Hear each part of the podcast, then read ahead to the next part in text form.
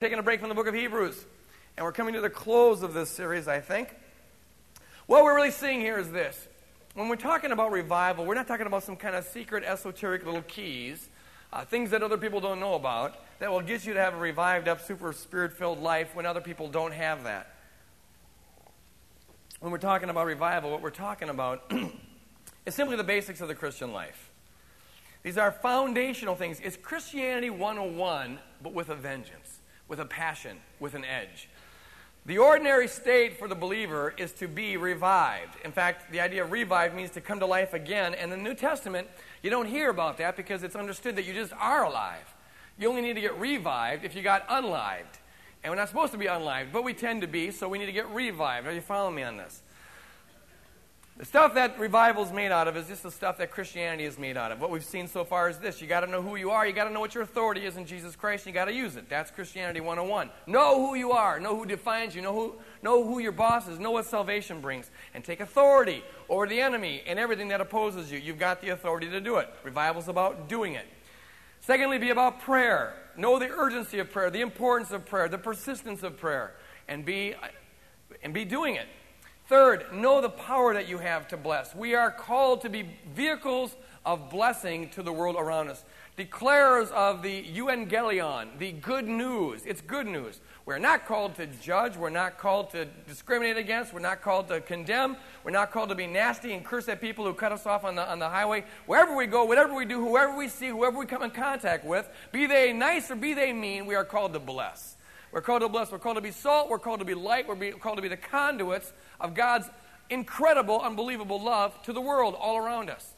Vehicles of outreach in our neighborhoods. And the first step to that is blessing. Be a blessing person. Wherever you see, there's an opportunity to bless. Bless. You're praying God's favor, God's love, God's power, God's blessing in on their life. And the truth is, is that you're making a difference every single time that you do that. Revival is about being reminded of that. Revival is finally about passion about being hungry for the Lord and being willing to change and alter your lifestyle or your mindset, however you may need to, in order to keep growing in the Lord. If we're not progressing, we're digressing. And so the Christian walk needs to be characterized. This is Christianity 101. It needs to be characterized by listening to the Lord. How would you change me? How would you move me? How would you have it different? What would you want my life to change? Praying different ways, reading the Bible in different ways, doing different things, so you don't get into the black and white rut that we talked about last week, but you're always growing in the Lord. This morning, I want to talk about a fifth thing that characterizes the Christian life. It's an ordinary part of the Christian life, but it's a forgotten aspect of the Christian life. But it is also a key to growing in the Lord and therefore a key to revival. It's called fasting. It's the discipline of fasting. Let me read to you uh, several verses uh, out of the book of Matthew, Matthew chapter 6. Matthew chapter 6. If you have your Bibles, you can turn there. Otherwise, you can just follow me. And while you turn there, let me just say out loud the truth that two very important things that this is a secret. Most Christians don't know about this, but I'll let you in on it. I won't charge you for it. It's this these are God's favorite instruments, right there, the drums. And I know it's not everybody's cup of tea, but that last song that we sang is God's favorite kind of music. Okay, that's all there's to it. It's uh, this is a Christianized Tower of Power music, or uh, you know, it, it, it's Earth, Wind, and Fire. Uh, you know, some of you guys are, you know, like, I want that country western, but this is this is the anointed stuff. I am blessed. I am blessed in the morning. I am blessed in the. Uh, that's that's where it's at. So praise God. God loves funk. That's it. Sorry. Case closed. Amen. Say. Preach it. I knew I'd get an amen out of you, Dylan. All right. Matthew chapter 6. Listen to this now. I'll start with verse 2. Will someone answer that phone, please? So, whenever you give alms, I bet Jesus and the disciples never had to compete with, with pagers and phone things and whatever. So, whenever you give alms, do not sound a trumpet before you, as the hypocrites do in the synagogues and in the streets. Okay, whenever you give alms, giving alms is just you're giving away what is yours to others or to the church or whatever. Okay, he doesn't say if you give alms, consider this. He says when you give alms. Okay, it's, it's understood you're going to give alms. You're supposed to be giving some of your money away. And Jesus simply says, when you do it, do it kind of quietly. Don't like, like, oh, here's the ten dollars I'm putting in the offering, uh, or something like that. You, you, know, don't don't get your reward now. Don't get attention for it now. Just do it. Do it in quiet, because the Father sees, and and you'll be rewarded. But what I want you to see here is that giving alms is assumed. It's not, uh, it's not an, an optional thing. Then Jesus says this in verse 5 And whenever you pray, do not be like the hypocrites, for they love to stand and pray in the synagogues and at the street corners, that they may be seen by others. He doesn't say if you pray, he says when you pray, because it's understood that if you're walking for God, you're going to be about prayer. He's interested in telling you how to pray, not whether you should pray or not. And he's simply saying, don't stand up in the street corners and be doing your, oh Lord. And so everyone can see and say, oh, what a righteous, holy, praying person that lunatic is. Okay, look down at verse 16. And whenever you fast, do not look dismal like the hypocrites, for they disfigure their faces so as to show others that they are fasting. He doesn't say if you fast, he says when you fast. And just like with prayer and giving alms, he's saying, don't do it in a way that other people are going to like wow you. Oh, I'm so taught, you know. Um, so the people can like just know that you're just suffering so dearly. No, you're supposed to do it in quiet. Conceal it as much as possible. But what's interesting to me is that he doesn't say if you fast. If you know, if you're one of these kind of special supercharged turbo Christians who are fanatical, then if you fast, then do it this way. No, he assumes it. It's right there with alms and praying. It's part of the ordinary Christian life.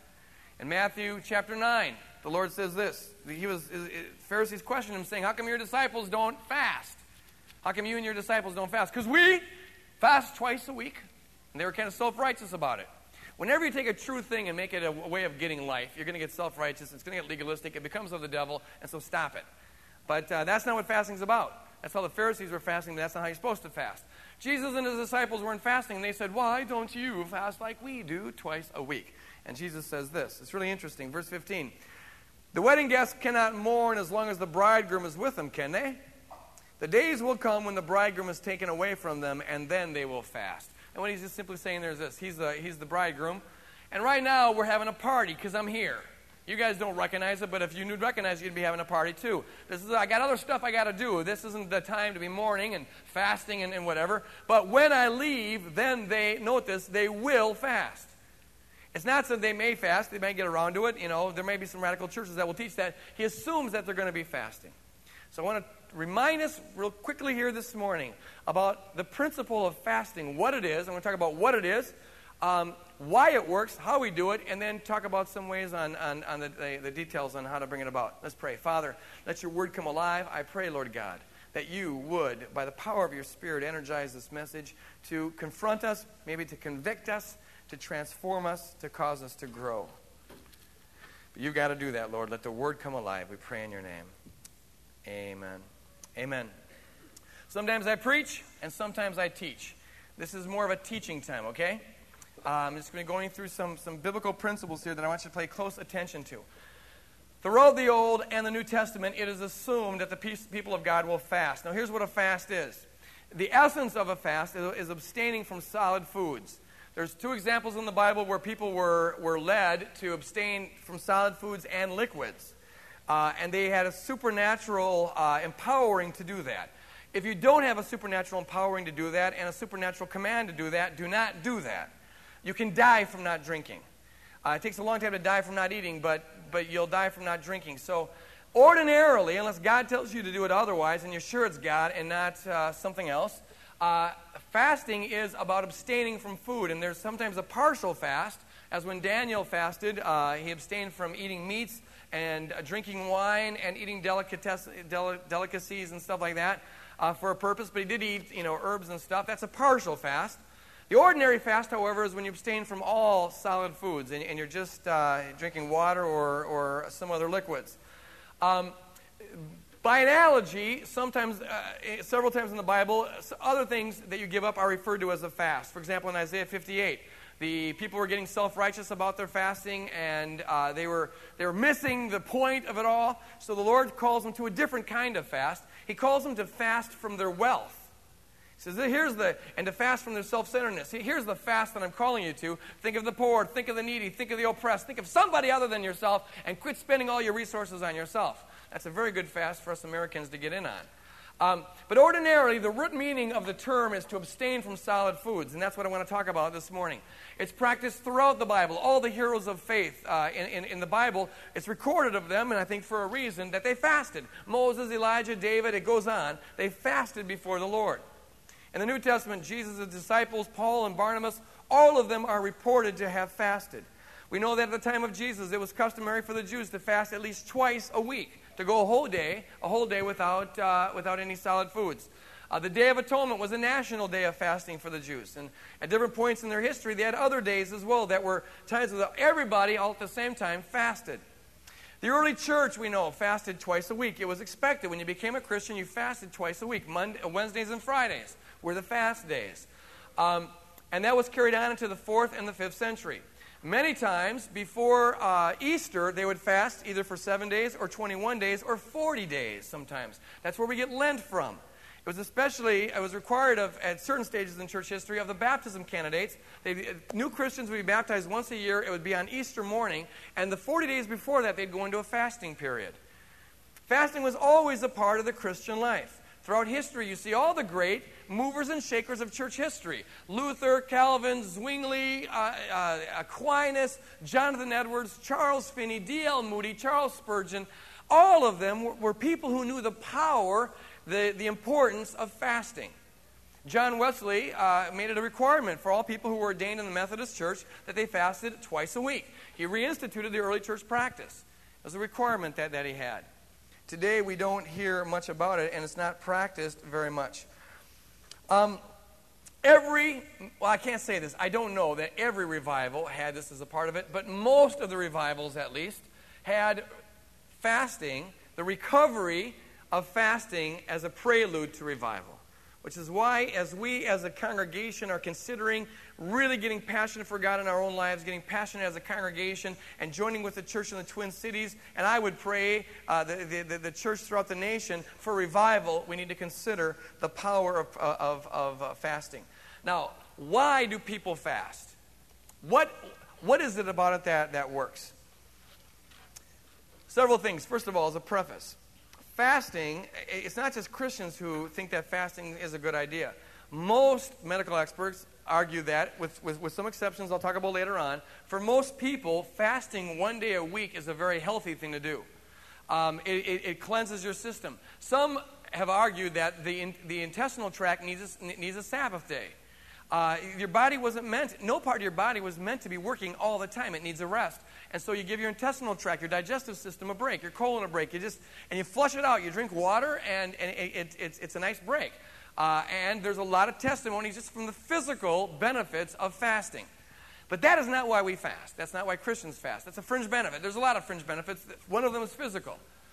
But the reason why Christians fast is this. There's, there's four major reasons. The first one is, the, is foundational to the rest. The reasons why, from a biblical perspective, why we're called to fast is simply because it's a disciplined thing to do. We fast for the discipline of it. And follow me on this. Here's the thing the way God wired the world to work is this way. We are composed as human beings uh, of, of body, soul, and spirit. Our body is, you know, our bodies. No one has much question about that. Our soul, the word is psyche in Greek. We get the word psychology or psyche from it. Our psyche, it centers on our mind, but it pertains to our whole, our whole personality, our thoughts and our feelings. Because our feelings are always responses to what's in our mind. They're never responses to what's out in the world, though we think they are. They're responses to the way our mind represents the world. So our soul, our psyche, involves our mind and our emotions, our personality, okay? We got our body, we got our personality. And then the third thing is at the core of your being, Hebrews 4:12 talks about this. The core of your being, you've got the spirit. This is the innermost disposition and will, the center of the self. The self which decides whether you're going to be orientated towards God or away from God. The seat of life. Okay? Body, soul, and spirit. Now, in God's design, here's how it should operate. We should have the Lord enthroned as, as, as the highest principle. Just beneath the Lord, taking orders from the Lord, being defined by the Lord, should be the spirit, the, the core of your being. You were made, you were created so that the center of your being is defined by the love of God and nothing else. Did you know that? The center of your being is defined, is to be defined by God, your creator. He alone has the right to define you. And the spirit is to be totally subjected to the Lord. That's what happens when you become a Christian. You subject, in the core of your being, yourself to the Lord. And the way God wires it, it's supposed to operate this way. The, the Lord's enthroned over the inner, our inner being. Our inner being then tells our mind and our emotions what to think and what to feel. That's our, it tells our soul what to be. We're defined from the inside out. That's how it's supposed to be. We bring every thought captive to Jesus Christ. 2 Corinthians 10:5 says. That means we as a spirit bring our computer, our mind is like a computer that's given to us as spirit beings to interact with the outside world. And so we're supposed to bring that computer under the lordship of Jesus Christ where our spirit is. So you got Lord, you got spirit, you got soul, and now the body is supposed to follow the soul. It's, it's, supposed to take its marching orders from what you think and, and what you feel. Body, do this. You are my servant. This is what you're supposed to do. The mind listens to the spirit, the body listens to the mind. And then, after the body, we're supposed to control the world. The Lord says, have dominion over the earth. Have dominion over the earth. We are supposed to affect our environment, all right? So, as the Lord is over the spirit, the spirit over the soul, the soul over the body, the body is over the world. And this is how we're to have dominion. And God's plan, here it is in a nutshell. This is the creation. This is, this is the kingdom stuff. God wants to be Lord over the world through us. And He does it this way. Okay? For those of you who are listening by tape, you have no idea what I'm talking about, but I'm, I can't describe it either. But it's coming from the top down. The Lord over the Spirit, okay, it's to be a top down thing. The Lord wants to be Lord of the earth through human beings. We're the viceroys, we're the stewards, we're, the, we're, we're his representatives and ambassadors on this planet. When the kingdom comes, that's what's going to happen. Okay, but that's God's design. We are to be defined from the top down. We're to be defined from the inside out. We define the world, the world's not supposed to define us. Now, when we fell, it starts in Genesis chapter 3. You see the whole thing turned upside down. It gets all turned upside down. The devil is a perverse being. Perverse. Perversion is the root of sin. We always think sexual on that, but the word actually means to turn upside down or to be topsy turvy. Perversio in Latin. To turn upside down. So what the devil does is this he turns it up so that now the world is at the top. The body is next, the mind is next, the spirit is next, and Jesus is left out altogether. And you know why he does that? It's because he now has authority over the world. So instead of our spirit controlling our body, now he, a spirit being, controls the world, which now impacts our body, which impacts our mind, which defines our soul. So instead of being defined from the inside out, we're being defined from the outside in. Some of you need me to slow down a little bit, I can tell. He's like, okay, I, okay. I, I, will go over this again. It's a very, very important principle. It's, it, it's the essence of our growth. You are healthy to the extent that you are aligned the way God created you to be aligned. To have the proper order, the proper priorities, the proper marching orders in place Lord, Spirit, mind, body, world. To the degree that that is the case, you define what's around you instead of being defined by what's around you. To that degree, you're healthy. To the degree that that's not the case, you're unhealthy. To, you'll have things in your life that are not of God because things are defining you and impacting you from the world to your mind, through your body, which is defining your spirit. So instead of being defined by God, we're defined by past experiences. We're defined by mom, by dad, by, by horrendous things that happen, by the media, television, you name it. All these things go into our mind through our body, from the outside in. Stimulus affecting our body, body affecting the mind, mind defining the spirit. Jesus Christ is left out of the picture. And now, instead of having the Lord who is spirit over us, you have Satan who is spirit over us because he's over us because he's in the world and the world's defining us. That's why the Bible says, don't be conformed any longer to the pattern of the world, the pattern of this perverse world where it's upside down. To the extent that we're not living according to God's alignment, we become, and this is true from your own experience, we become like the animals. Animals are products of their environment. Whatever's going on around them, they respond to. They're, they're, they're, they just get stimulus, okay? They're just animals that react. They are a footnote to their environment. They don't define their environment, their environment defines them. Toad sitting by the lake, fly comes by, toad eats fly. That's all there is to it. Not a lot of, you know, thought process going on there. We react to stimuluses. You see, and that's how the enemy wants it. We're defined by what's around us, either physically or emotionally or what have you. The Lord wants to be sovereign over our spirit. Now, why did I tell you all that? For this reason. The way to break that bondage, at least one way to break that bondage, is to just decree by fiat, boom, it, it ain't going to be so no longer. And when you fast, when you fast, you're taking that body, which, according to the pattern of this world, this is what the Bible means by flesh, by the way. The flesh is this perverse state of being. This is what the Bible calls the carnal mind, the natural man. It's, it's in the light of the fall, everything's upside down, okay? That's what the Bible, that's what we're against. That, that's the, the, the bad stuff. When you fast, you, a spirit being, are saying, Body, you don't tell me what to do, I tell you what to do. You're forcing a proper alignment. It's an act of self discipline. You are putting the Spirit where the Spirit belongs. And the Spirit's supposed to be in the driver's seat under the authority of Jesus Christ. And so you're saying, you are saying, when you declare a fast, you're saying, mind, tell the body, no food today, or no food for the next three days. Just tell it that.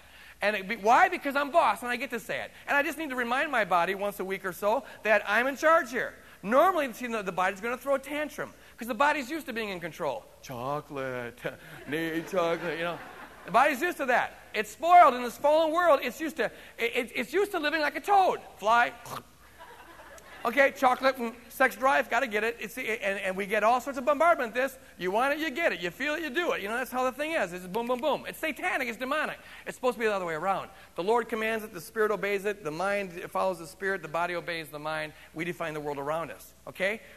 Fasting is a way of just disciplining yourself. That's why the Bible says in Galatians chapter 5 that one of the fruit of the Spirit is self control. Self control. It basically means I tell you what to do, you don't tell me what to do. Body, I'm in control here.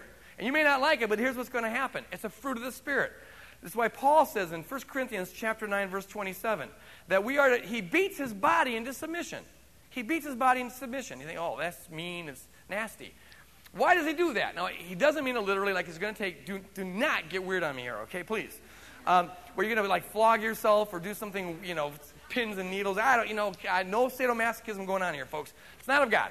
Um, but I'm talking about, he's speaking figuratively. I am taking control of my body like an athlete is training for a race, he says in 1 Corinthians 9. I beat it into submission. Why? Because it's a whining, miserable toddler body that always wants to get its way. So you have to say, Down, Toby. Hopefully you don't do that to your toddlers, but to your dogs. Down. I'm in control here. Okay? And Paul says that's part of how we grow. That's part of how we grow. You rightly prioritize your being. That's part of how you grow. And doing that just gets your, it, it, gets, it gets you aligned with the Lord and it evokes incredible blessings in your life. We, we, we fast because it's a self disciplined thing to do. Secondly, in doing that, you're ascribing worth to God, and that is worship. It says in Luke chapter 2, verse 37, that Anna worshiped the Lord with fasting. With fasting. Fasting is itself an act of worship. Why? Because you are you are sacrificing lower goods for greater goods, and Jesus Christ is the greatest good. So you're sacrificing that. And that is itself an act of worship. That's why the Bible frequently associates fasting with humbling yourself before the Lord. You're submitting yourself before the Lord. What you're really doing here is, is this Lord, I, wanna, I want nothing to come between us. And so I'm saying here, Lord, that you are more important than my cravings. You're more important than my desires. You're more important than my hungers. You're more important than my pleasures and convenience. Lord, you are more important than life itself. And here's a way of saying that if my body doesn't agree, too bad. I'm then throwing in you. And that's an act of worship. So we worship as an, uh, we, we, we fast as an act of self discipline. We, we, we fast as a worship to the Lord. All worship, just know this, all worship involves some degree of sacrifice. When you were this morning, you worship to the degree that you made a choice to push out everything else, a lot of other things you could be thinking about. Your body was trying to get you to think about other things. Your mind maybe was trying to get you to think about other things, but you chose not to think about other things. You chose to make the sacrifice of praise and worship the Lord. Okay, that, that it's, it's sacrifice. That's why the Bible refers to the sacrifice of praise. Fasting is one powerful way to worship God. A third reason why I fast is this. When you get rightly aligned with the Lord, when you get rightly, things are operating, the marching orders are in place, you're being defined from the top down, not from the outside in by mom and dad and past experiences and the chocolate in your life. Once you get that going, you know you're clearing some of the static that often clouds our communion with God, our, our, our ability to hear from God. It's like, it's like pretend like God lives on the clouds. Uh, well, this is a way of putting the soul on top of the mountain. Usually our body's on top of the mountain. All right? Uh, it gets whatever it, wa- it, wants. But when you fast, you're saying, no, you are dethroned. I, as a spirit being, am in charge here. And the very act of doing that is clearing the way for a more profound communion with God. Fasting can bring an intimacy in your relationship with the Lord that otherwise couldn't be there. It allows you to hear from God in ways that you maybe otherwise couldn't hear from God. This is why frequently in the Bible people fasted when they were trying to discern the will of God. Okay, you're just taking the world, you're pushing it out, you're saying, No, I gotta hear. I gotta hear. So shut up, body. You ain't getting the chocolate. I, I'm, I'm going to focus here. And so we find in Acts 13, for example, that the elders were, were trying to decide what the Lord wanted them to do. So they fasted and prayed, and bam, the Lord said, Separate Paul and Barnabas to be missionaries to the Gentiles. Paul and Barnabas go out there in Acts chapter 14, and they fast and pray to see who should be in charge of the different churches. And the Lord showed them certain elders that should be in charge of the churches. Daniel chapter 9, Daniel fasts and prays, and God gives him a revelation, sends an angel his way. There's something about fasting that allows you to hear and see more profoundly and feel more profoundly the things of God. It clears away the static. This last Friday, this last Friday, I, I, I was fasting this last Friday. Um, and, and, and, when I say that, it looks like I just violated Matthew 6, uh, 6 like, oh, did you fast this Friday? Oh, how impressive. Uh, don't be impressed with that. Here's what I know about fasting it's one of the easiest things, maybe the easiest thing to forget. Uh, it, it, because it's so natural to eat, it's easy to forget about it. And, and, and you break it. And, and uh, I used to do this regularly. It was just a part of my life. Uh, the first 10 years of my Christian walk, I always, once a day, and then uh, uh once a day, once a year, uh, no, wait, once a week would fast. Once a year, I'd go on a longer fast usually. Um, and then I just got out of the habit. So I'm confessing to you, which I don't like to do, but I need to. Uh, that uh, th- this is a convicting sermon for me because I've been out of the habit of this. So this last Friday was like the first time in about six months I've done it, and it was six months before that. So you can. So there. Uh, so there. Okay, we're all human, but now it's time to get back in the saddle and start doing it right. Okay, you fall, you get, you, okay, pick up. It's not the end of the world. Just get back into it. So I'm fasting this Friday, and. Um, Gosh, we had a prayer meeting on Friday night. Didn't we have a prayer meeting? Terry's over there. Oh, yeah, we had, a, we had a prayer meeting. Man, Holy Ghost power coming down. It was just beautiful. It was just beautiful. You have a small group and you worship together. If you're not in a small group worshiping, I really would encourage you to get in one because, man, it happens. But I'm not going to preach on that. As we're, but I, I, you know, unlike the rest of the group, people in my small group, the pagans, I was uh, really spiritual. So I, just kidding, just kidding. I got, I was just getting it. It was like no new information here, but you see it a little clearer. You feel a little clearer. It's, you hear it a little clearer. It's more real. Uh, you know, the things of God. And I got this word. I got this word that was meant mainly for me, but it was also for somebody else. And the word simply was uh, with God, it's never too good to be true. It's only not good enough to be true. And, and uh, yeah, mm, it's like, and I could taste it. It's like, whoa, whoa. You know, I, I see, I, have already, you, you had to be there. you had to fast to get this one.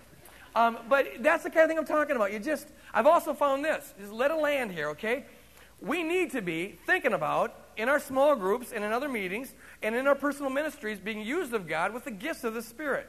1 Corinthians chapter 9, uh, chapter 12, verses 9 on. Those are still around today. And I've always found something about fasting opens me up to be more used by God in supernatural ways. I rarely get a word of knowledge or a word of wisdom for somebody, but when I do, more frequently than not, it's when, I, it's when I'm fasting. Um, a couple episodes come to mind, but I'm not going to go into them. Uh, so, to be used of God, it's, you're just putting the Spirit where it's supposed to be. You're closer to the ear of Jesus, you're closer to communion with Jesus, and you hear things that you otherwise might not hear. Fourthly, it intensifies prayer. Something about uh, d- d- uh, fasting, it, it, intensifies prayer. God has ordained, as you know, I hope you know, that uh, a lot hangs upon what we do in our prayer life. Uh, really, now, not just pretend stuff, really. He's made us morally responsible agents, and prayer is our central way of exercising moral, moral responsibility and having say so in what happens in the world. There's an urgency and importance that attaches to prayer. But what's also clear, just from looking at the whole panorama of Scripture, is that fasting in some ways intensifies or increases our say so in prayer. This is why frequently in the Bible, in fact, always in the Bible, whether it's uh, explicit or implicit, prayer is a part of fasting. You don't just fast to give up food, you fast to pray. And your prayer life has an intensity to it. So the Bible frequently mentions examples of people, Nehemiah, for example, Ezra, and others, who fasted and prayed and God answered their prayer. Okay, there's a connection there. One time the Lord says this in Matthew 17. The disciples couldn't cast out a, a demon. And uh, they said, why? why? why? couldn't we do it? Why, how can you do it? We, we can't do it. And Jesus said, Well, this kind of demon doesn't come out except through prayer and fasting. Right? And there's different kinds of demons. Some are stronger than others. This one is really strong. And if you want to come against the big ones, you got to be willing to pray and fast. Why? It's not a carrot at the end of the stick. This isn't about God, you know, saying, oh, "Show me, show me how much you love me now." You know, you know, will you give up, you know, food for two days for me? Here, now you get a blessing. God's not like that. He's not the supreme accountant with a carrot at the end of a stick and, and, and giving us little candies when we jump through the right hoops. It's not like that. What it's about, folks, is simply that we're getting the right alignment. We're walking in right relationship. We've got the order here. You're walking in sync. You're hitting on all pistons. And that just provides the opportunity. You're obeying the laws of the Spirit, and that opens up the opportunity for God to begin to maximize the power that He's already given you in Christ. Are you following this? And so fasting is just a way to maximize the power that you have in Christ. I believe that one of the main reasons, Lord, help me to say this in a way that's going to land here. Father in heaven, just we need to hear this. Word if you want to see God do radical things, you got to be willing to be moved in radical ways. Do the same thing, you get the same results. If you want to see God move in radical ways, be willing to do radical things. Not to get a carrot at the end of a stick, but because it's a radical thing in this world to get lined up with God in the right way. And that's when the goods cash in. Secondly, the reason why the church in America, I believe, today is as impotent as the church is, is because it's an undisciplined church. It's not in proper alignment. We are sometimes described, are we not, as Paul described the pagans of his day that they have their belly is their God. Their belly is their God. They're driven by that. The Church of America on the whole is a fat and sassy church. Do you know, I didn't know this until this week, but a number of times the Lord uses this expression you are well fed before he pronounces a judgment on people. You are well fed and haughty. You are well fed and prideful. You are well fed and apathetic. You are well fed and, and uh, uh, self centered. There's something about it when we're too satisfied in the comfort zone of our bodies, we get lethargic in the spirit. And the Church of America, isn't it true? Let's just say it out loud, is a church that has so much going for it, has got so much good, so much potential in the world. So the enemy's working overtime to get us not to use it. And one of the ways he does it is by get, getting us to be a self indulgent people, an undisciplined people, an uncommitted people, a people who like the spiritual little buzz on Sunday morning but don't go down to step B. But God is calling us and calling the church in, the, in America to start stepping up to the plate, to begin to maximize the stuff that He died for us to use to take authority over principalities and powers and dominions, and to begin to reclaim the land for Jesus Christ. Amen? The church needs to learn the beauty, the freedom of being self disciplined. And one way that that can happen is through fasting. This week is a national week of fasting. I don't know if you knew about that or not. So it was just coincidence that I'm preaching on it, but Wednesday through uh, Saturday, uh, the, the church in America, the leaders of the church in America are declaring a fast. And, and I'd encourage you to fast one or all those days as, as you feel led. Uh, but it's a fasting time. Um, the church needs to be doing that as a way of taking. If you can't have authority over your body, you're going to have a hard time having authority over principalities and powers. Amen. So you fast because it's a warfare thing to do. It intensifies prayer life. Let me say just a word about how to do this. Wrap it up in five minutes. There's a little book here. I, I think we have some co- copies left on. They may have be all gone after last service. It's called Seven Basic Steps to Successful Fasting and Prayer by Bill Bright. It's just a little how-to book on fasting. Uh, you know, it's not very complicated, so don't think like you're missing everything if you don't get this. But I think it costs like a dollar. Where, you know, so check out in the chat room afterwards if you want more about this. Um, and he's, call, he's the one who's kind of driving this thing to calling the church to be a fasting church. In the end of January, I'll tell you more about that in a second. A couple how to's. Number one, I'm going to give you five how to's. I'm going to do it in three minutes. Number one, pray about this. Okay, will you pray about this? This isn't a Greg Boyd kind of land on you, you ought to, better, got to, do it kind of thing. Uh, no, it's, it, it, it's about the Holy Spirit wanting to free us. And pray about when and how much uh, you should fast. Also, this this isn't for everybody. It is the norm ordinarily for believers, but if you've got some medical conditions, uh, that prevent this, then, then your fast needs to be from other things. And you can get the same effect of having the spirit in control of the body by just finding some other pleasures that you can abstain from. Don't get hooked on stuff. The Lord wants you free. So take something that might have the potential to hook you. You got to always watch this television show, or you got to watch TV this much each day, or whatever, and fast from that if you can't fast from food. In fact, even if you're fasting from food, you might think about fasting from some other things, uh, just to uh, assert the, uh, the authority that needs to be there. But pray about this. How, how and when and why would the Lord have you fast? Which leads to the second point. You need to have an objective. What is your objective? Now, two objectives that we always have when we fast is number one, self discipline, number two, worship, because that's always taking place. And that, if, if you don't have any other reason, that's, that's okay to have. That, that's reason enough to do it. But it's good to have, and usually in the Bible they did have, some other reasons for fasting. You fast uh, in order to see God move in a certain way, or to save a friend, a neighbor, to help the marriage, to heal the sick, or whatever. It intensifies. Take the need, think about it, pray about it, and know that your prayer is intensified through the fasting because of it. Thirdly, prepare mentally and spiritually. Hear me on this. This is an important point. A lot hangs upon how you frame this. If you frame this as simply a day of going without food, your body's going to throw the worst tantrum you can imagine.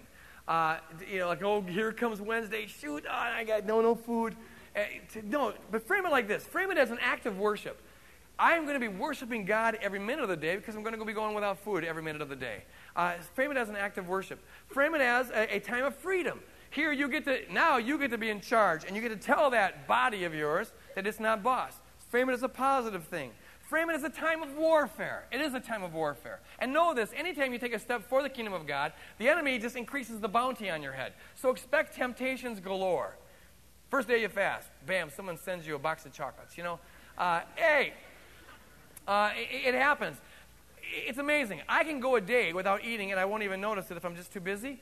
But when I decide I'm going to fast, in the morning, I am so hungry. And I never eat breakfast. But you wake up, it's like, oh, I got to eat. Anything, please. Oh, you know, feel like Sally Struthers on, a, you know, give to the children commercial. You know, it's like, please, somebody, give me an egg, bacon, or something. It's the enemy, so you got to expect that. It's a warfare thing, and, and so uh, prepare yourself for that. Number four, set a schedule. Plan it out a little ahead of time when you're to pray. Block out some times to pray. Um, I was supposed to fast on Thursday, but I forgot that I was a keynote speaker at a banquet. And, uh, and it just, I felt like, you know, if I went there and here I am, and it's like, oh, I'm fasting today, it, it, that would have looked like a Pharisee thing. And it's like, you know, so I, I decided to, to push it off one day. Um, so you guys schedule, plan a little ahead of time about how you can do that. And number five, enter it and exit it, enter and exit it slowly. Um, the, uh, especially if you're going for more than one day. Uh, wean yourself off of solid foods and then wean yourself back onto them. If you don't do that, even on a one day fast, if you, if you break it real suddenly, you're going to pay for it. Um, I paid for it this Friday. I had a nice little, it didn't pay for it too bad, but you know, at, at, the end of our prayer session, you know, we're having nice warm fellowship, and I was going to break the fast. And so the only thing they had to serve was, was apple pie and ice cream. And uh, um, so I gorged. And I was like, oh, you know. I go home and it's like, oh man, you know, I, it could have been worse, but but that's not the way to do it. You want to ease yourself back in. Just some practical tips that will help you on this. Here's the challenge I want to leave you with. I want to leave you with this. Um, as as uh, the lead pastor of Woodland Hills Church, I want to call us to a fast, uh, a fast of one day a week. Physically, if you can do it. If you can't, fast from something else. One day a week pray about this and ask if God will confirm it. I don't want this to be, don't do this for me. Don't do it. Do it because it's a good thing to do, okay? So this isn't a new law or legal or anything. We're not going to take a chart and see who's doing it and who's not, okay? Don't worry about it. You're not a worse Christian if you don't do this. At the same time, I'm imploring you as a spiritual leader to do this. One day a week from now until Easter to fast before the Lord. Um, we're kind of hitting Wednesday as the day that, you know, uh, to fast on. If you can't do it Wednesday, do it, uh, uh, you know, at some other time uh, during the week but uh, we want to fast, okay? Uh, before Easter, we're going to then offer up as a possibility for some to get involved in if they want a longer fast leading up to Easter. Either seven days before Easter, maybe three days, maybe seven, maybe 14. It'll be up to you. No one's going to twist your arms or even know about it because it's about you and God. But we're going to have a, a, different kind of fast uh, at that time. But one day a week from now until Easter. Think about these things as you're fasting. All right? Here's the challenge. Number one, fast for the discipline of it and to worship God. Okay, that, that's always there. But more particularly, fast for deeper commitment. I'm really feeling compelled of God to challenge us, to rise up, to step up the ante in terms of our commitment to God. Our culture, through the enemy, has decreed that discipline and commitment are sort of bad words. But I'm here to tell you that they're good words, they're loving words, they're grace words, they're freedom words. And we need to be growing in that, continually growing. So pray that God will deepen your commitment individually and the church's commitment to the cause of Christ to be willing to make sacrifices for Him, to, to be able to joyfully get pinched where it hurts and to go on with it. That's part of our growth in the Lord. So pray for deeper commitment. Pray, number two, for the direction of the church. We are at a very interesting time. A lot of possibilities are happening. We're going to be sharing with you in, in uh, January at a town meeting. Fact, you can mark your calendars. It will be January 17th town meeting, we're going to update you on what we've, been, what we've been doing for two years in terms of building the structure of the church and, and whatever. And, and we've got some real uh, important decisions to make. We want your input at the town meeting, but even before then. So be praying about this, Lord, and be, just be praying that God will, will, will lead us. We need to see clearly and hear clearly what the Lord wants us to, to do and to be. Number three, be praying for revival. Revival in your life, revival in Woodland Hills, that we'd be as passionate and as power packed and as spirit filled as we could possibly be. And then for the church of the Twin Cities, and then for the church uh, throughout the nation. We need revival. We always have to be hungry for that. And when you fast, be praying for that. And finally, I would ask you to pray for protection. Um, protection, in particular, here for the leadership of Woodland Hills Church. Uh, I know that we are going in the right path partly because we are taking a lot of hits right now. That's not bad news. That's good news. I love to take hits. Come on. Because it means that we're getting up uh, in the front lines. But we've had, spiritually, we're taking a lot of hits. There's a lot of just you know, weird junk going on, frequency stuff. That's norm. That's, that's, that's not norm, our worship leader, but that's normal. Okay, that's. But we need protection, okay? I want to encourage you to do this, okay? Every time I'm preaching, there's some people behind this curtain that are praying. In fact, even during worship, they're praying, okay, for the whole service. You feel called to do that? Just go behind there and just enter into a time of silent prayer for the service. What a great ministry. We need protection in a lot of ways. We need protection physically. The last several months, we've had five pastors or their wives hospitalized. It's weird. That's not just coincidence, okay? It's coming at us in a lot of different ways. So be fasting, and as you're doing that, be praying for protection. Ezra did it, and it worked in the book of Ezra.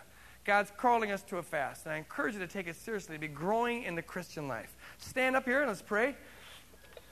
In closing, and that when we're dismissed, the front of this auditorium is open. If you want to come forward and pray for any need, feel free to do so. We have a prayer team that would love to enter into prayer with you. But pray with me here. Father, you are a radical God, a radical Savior, and you call us to radical obedience. And when we have a radical obedience, Lord, then you can do radical things through us. Lord, we want to see the radical things. So help us to, to move in the area of radical obedience. Lord God, I would pray that you would, you would speak to each person here and tell them how this week they can begin to assert their authority over their bodies and break the stronghold of the enemies and move up in their commitment and deepen their walk with you, Lord God. Make us a people who are hungry and thirsty for your righteousness. Make us a people, Lord, who are willing to count the cost.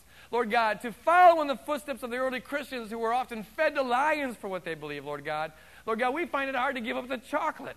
Lord God, I pray that you'd be moving us in the direction of radical discipleship, taking up our cross, moving forward in you, Lord and then expecting great things in response, Lord God. We want to see you revive, restore, enliven your people, Lord God. Pour out your Spirit as we walk in obedience with you here this week.